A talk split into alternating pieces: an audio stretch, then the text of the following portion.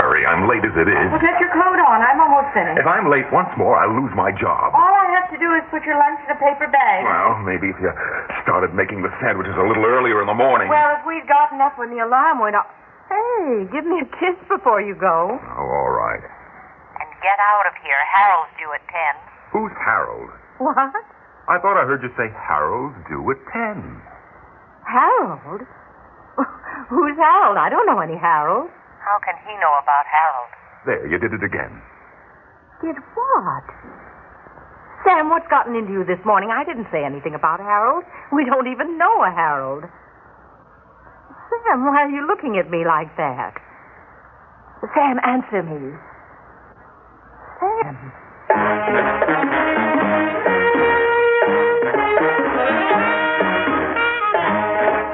Theater 5 presents The Man Who Heard Everything.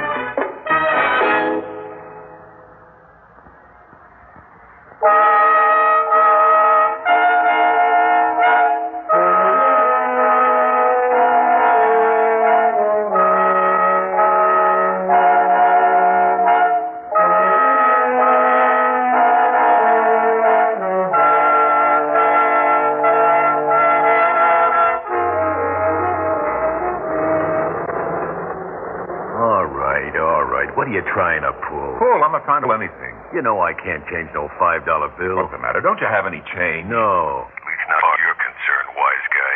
I think if you look in there, you'll find plenty of change. And I'm not a wise guy. Well, think again, 'cause I ain't got no change for no five. either change this bill for me, or I'll take your badge number and report you to the transit authority. Who does this clown think he is? He ain't gonna report me to no transit authority. Oh, yes, I will. And I'm not a clown either. Now hurry up and give me my change. The train's coming. Hey, what do you do? Read minds or something? Just give me my change and hurry. I did it. I did it. I could hear everything he was thinking. Look at all these people crowding in, thicker than sardines. They stand jammed together without saying anything, like cattle.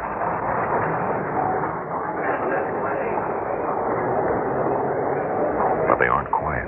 They're thinking. It seems like I can almost hear them. If I can't concentrate on one, I can hear what he's thinking. That woman over there with the green hat and the shopping bag. I don't know why I got stuck with everything. She didn't like it. She was taking it back to the store. She changed it herself. Been this way ever since we were children. That young man over there, the one without a hat. How do I get stuck here every morning? I never intended it to turn out this way. I'm a poet. I always was. My soul will die if I don't quit riding these subways. That's it. I'll quit my job. The baby's old enough now. My wife can go to work again. And that pretty girl over there. I wonder what she's thinking. If she comes in just one more morning and pulls the sheets off me like that, how right in the mouth. That's a lousy way to wake a person up. I gotta get out of the house, that's all. Even if it takes getting married. That's what I'll do. Get married. But who? Harry? Wow, he's a creep. And Roger hasn't got any money. And anyways, I like Sylvester. But he's only got one thing on his mind. Oh, I'm too tired to think about it. I could go to sleep standing up, but I can't trust this creep behind me. That old man over there with his hat pulled down over his eyes. Wonder if he's asleep. let's see. If I sell my 300 shares of telephone stock and invest in this new space stock, I should realize a profit of $3,000 before anybody knows they're not going to get the missile contract. I can do it. I can do it. I can tell the way anybody's thinking just by looking at them. I, I don't know how I can, but I can. From now on, I can do anything I want.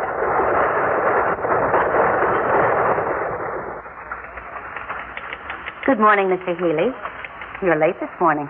Am I? Well, yes, it's almost 11 o'clock. How is it? I hadn't noticed. Mr. Haskins has been looking all over for you. Has he? Uh, well, if you bump into him again, tell him he can find me in my accustomed place, seated on the bench behind my desk, my oar in both hands. what's gotten into old frump face this morning? Don't you worry about old frump face, my dear. I just watch out for myself if I were you. What? There's more passion that bubbles beneath this wrinkled exterior than are dreamed of in your diaries, Miss Horatio. Why, Mr. Healy. Miss Perkins, uh, Yes? is that Healy I see out there?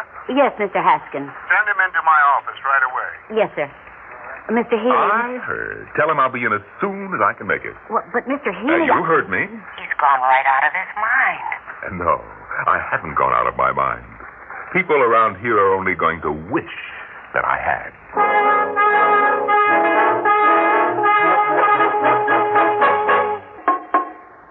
Just what is the meaning of all this, Healy? A meaning of what, Mr. Haskins? Coming to work at a quarter to eleven. Oh, is it quarter to eleven already? Well, it's more like a quarter past twelve right now. It's uh, taken you a full twenty minutes to get to my office. Where were you? Reading the paper. Reading the paper. Uh, yes, I was going to come right over, but I noticed the headlines of the paper on my desk, and it occurred to me that I hadn't really sat down and enjoyed the paper in the morning for a long time. So I just did it. This man needs the fear of God thrown into him. Well, Well, what? you haven't given me any explanation as to where you were this morning at nine o'clock. You are aware that we begin work at this office at nine. Oh, yes, sir. Well, Uh, well, what? well, where were you?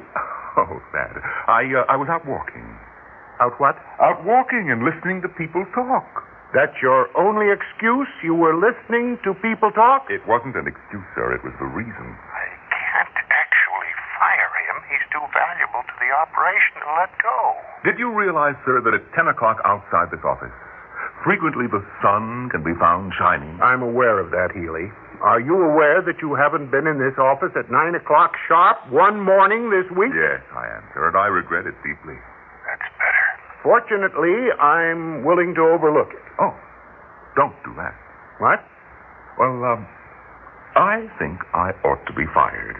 Fired? I can't do that. What will Mr. Gately say? He already thinks my employee relationships are very bad. Well, now, Sam, firing a man is a little severe. Perhaps we can talk this over. No, no, no. I think it's gotten beyond that. After all, I have been late every day this week. On the contrary, Sam, I was thinking maybe the reason your interest has been lagging lately is because your salary hasn't been what it ought to be. Confidentially, I've been thinking of a little raise for you. Oh, a raise. How much? Well, let's see. He should have ten, but he'll settle for five. I'll try 250 and see what he says. Uh, how does uh, 250 sound to you? Sounds more like five. All right, by George, since you insist. Plus ten, that would be fifteen dollars. Fifteen dollars. What makes you think I'm going to give you or anybody else a fifteen dollar raise? Because I know something about you that nobody else knows. What? What do you know? You know nothing. Don't I? He can't know about the Thorenson account. Just let me mention two words. Foreign's an account. How can you know that? Well, let's just say I know. But how? I juggle those books myself. The true books are in my safe at home. Or would you prefer to have me suggest to Mr. Gately that we go over the true books for that account, which are hidden in your safe at home? How do you know about my safe at home? Well, let's just say that I know about a great many things you keep hidden from the world, but I've been easy on you up until now. Now, about that raise. Do I get 15 or do we make it 20? No, no. Fifteen will be fine. Good. Uh, from now on forward, my checks to my home. I doubt if I'll be in from now on. Where are you going? Out. Out. To enjoy myself a little, to see a little of the world. But I can't pay a man who isn't here. Oh, I'm sure you'll think of a way. Good day, Mr. Haskins.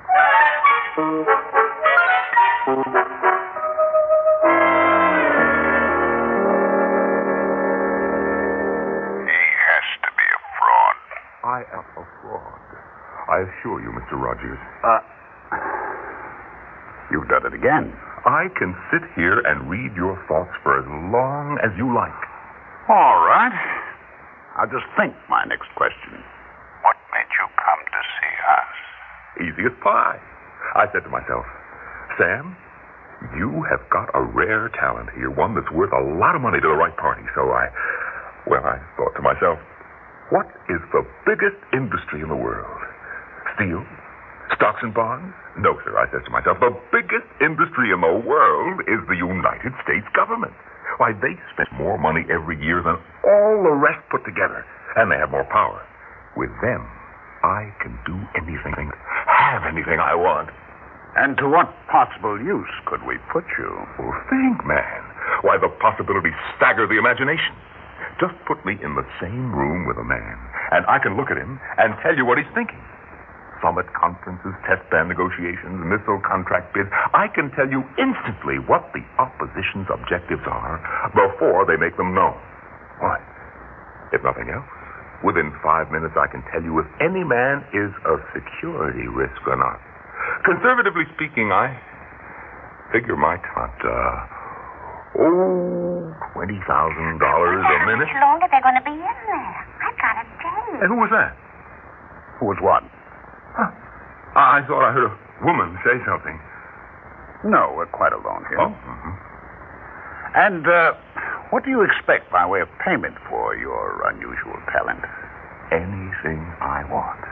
What? Women, cars, a private plane, money, everything I want when I want it. That could run into millions of dollars yearly. Oh, I intend to be worth it. Suppose we decided we couldn't afford you, huh? Oh. Well, I, uh, I'm sure my services would be of value to the Russians. I see. We can't afford to let him slip through our fingers. Uh, no, you can't. Miss uh, Prescott. Yes, Mr. Rogers. It's her. Who? The girl whose voice I heard. What? I read her thoughts through that wall. Ha! My powers are increasing. Miss Prescott. Get me the Pentagon.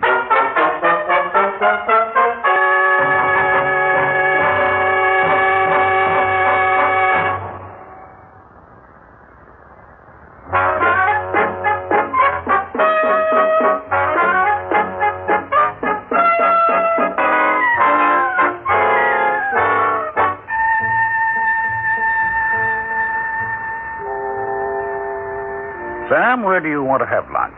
Oh, anywhere you say. I, I don't know Washington very well. Oh, I know a good place down this way. fine. I thought if we had lunch together, we could save some time. From now on, of course, your time is going to be at a premium. The Pentagon has decided to put you on a crash training program. Good. We're going to put you into two intensive language training programs Russian and Chinese. Okay. To him for the money, I can get it. And why not? He's got it, and I deserve We're uh, not going to bother with any espionage training because, in your case, espionage won't be needed. It'll all be open and above board. Uh-huh. And then we'll train you as a stenographer. No, no, that won't work. Uh, What I'll do is invite her out to dinner first. Then, after dinner, casually, I'll uh, invite her over to my You see, place. Sam, the idea being that you sit in on the conference as a stenographer. But what you're really doing is taking down their thoughts in shorthand. Uh-huh. If I ever see him do that again, I'll kill him. That's what I'll do.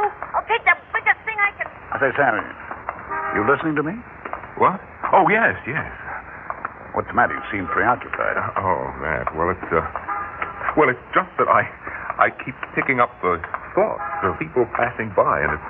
Well, it's hard to concentrate. Well, we won't have any trouble in here. This is the quietest restaurant in Washington. Right through here.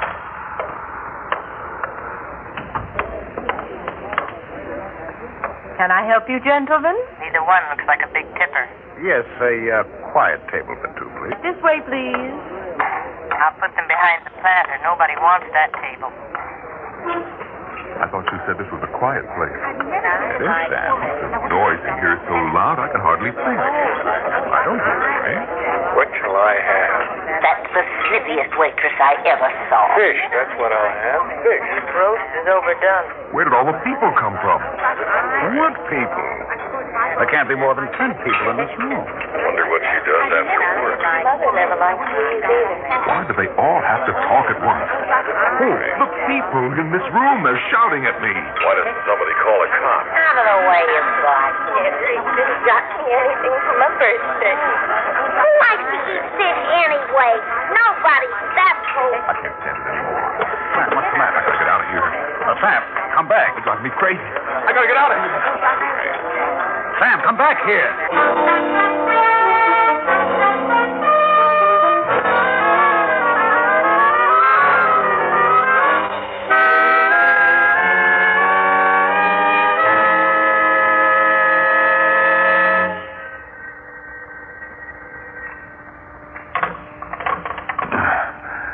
Hello? Sam? Sam, can you hear me? Huh? Sam, can you hear me? Hmm? Oh. Where am I? It's so dark. Now, Ah, don't be frightened, Sam. You're all right. Where am I? Listen to me carefully, Sam. You're at the bottom of a missile silo in Wyoming. What? I said you're at the bottom of an abandoned missile silo in Wyoming. We had to put you out there for your own safety. But, but why? Don't you remember? No. No, I don't. Now, wait a minute. I, I, I seek to remember something about. about pain and my ears. That's right. You began to get ultra sensitive. Your ears seemed to hear everything. Not only the thoughts of the people in the room around you and the next room, but thoughts and noises from people as much as a mile away. Oh, yes. Now I remember. For a while, we thought we had it licked when we put you in that lead lined room at the Pentagon. But after a while, you started reading through that. Yeah, now I remember. The pain, the excruciating pain. It happens every time somebody comes near you. So we had you moved to an abandoned missile site in Wyoming. There's not another human being within a hundred miles. The only contact you have with the outside world is this telephone line. What'll happen to me? But we're working on that. You see, when people think, their minds give, give off minute quantities of radio energy. You're able to read their thoughts due to a sensitivity that you've developed, which picks up these radio messages. The only trouble is that you're not able to select the number of these radio messages, the distance at which you will receive them, or the volume. And the pain? Well, the pain comes from the overstimulation of your auditory nerve. It's as if you were receiving radio broadcasts from all the stations in the world at once at full blast. But how long are you going to leave me here? Only as long as it takes to figure out a way to protect you from all these radio emissions. Or control the sensitivity? We're working on that. What if you can't control it? What happens if it gets worse and worse? Now, Sam, don't worry about that. We've got the top scientific talent in Washington working on the clock on this. You're very valuable to us. And in the meantime, I... But in the meantime, just sit tight. Those missile centers are stocked with enough survival rations to keep you alive for months. Even. years if necessary. Hmm. Well, I didn't say that. Now, Sam, we should have you out of there in a couple of weeks. A month at the most. In the meantime, just relax. How do I turn the lights on? Well, they'll go on in an hour. They're programmed to put you on a day and night schedule, just like on the Earth's surface. Now, don't forget, if you need anything, just call me. This is a direct line to my phone in Washington. Okay? Okay. All right, I'm hanging up now, Sam. Remember, if you need anything, just give us a ring. Okay. Bye. Thanks, buddy. Thanks for all the help.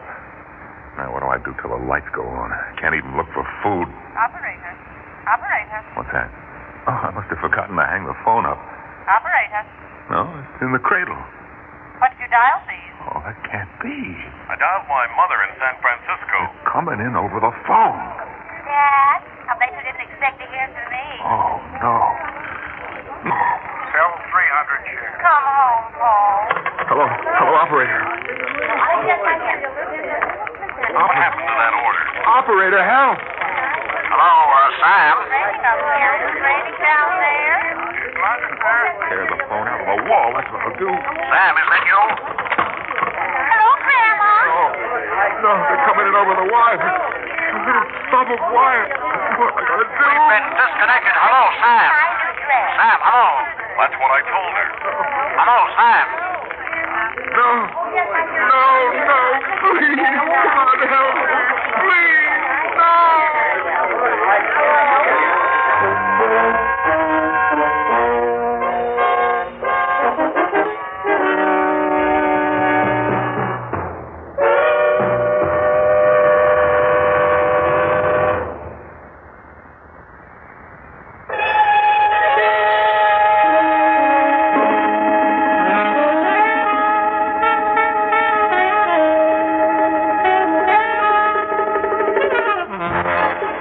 Theater 5 has presented The Man Who Heard Everything, written by George Bamber, produced and directed by Warren Verville. In the cast, Norman Rose, Mary Jane Higby, Ralph Bell, Evelyn Juster, and John Gibson. Audio engineers Neil Pultz and Marty Fulga. Sound technician Ed Blaney. Script editor Jack C. Wilson. Original music by Alexander Vlastotsenko. Orchestra under the direction of Glenn Osser. Executive producer for Theater 5, Mr. Lee Bowman. We invite your comments. Write to Theater 5, New York 23, New York. That's Theater 5, New York 23, New York. Fred Foy speaking.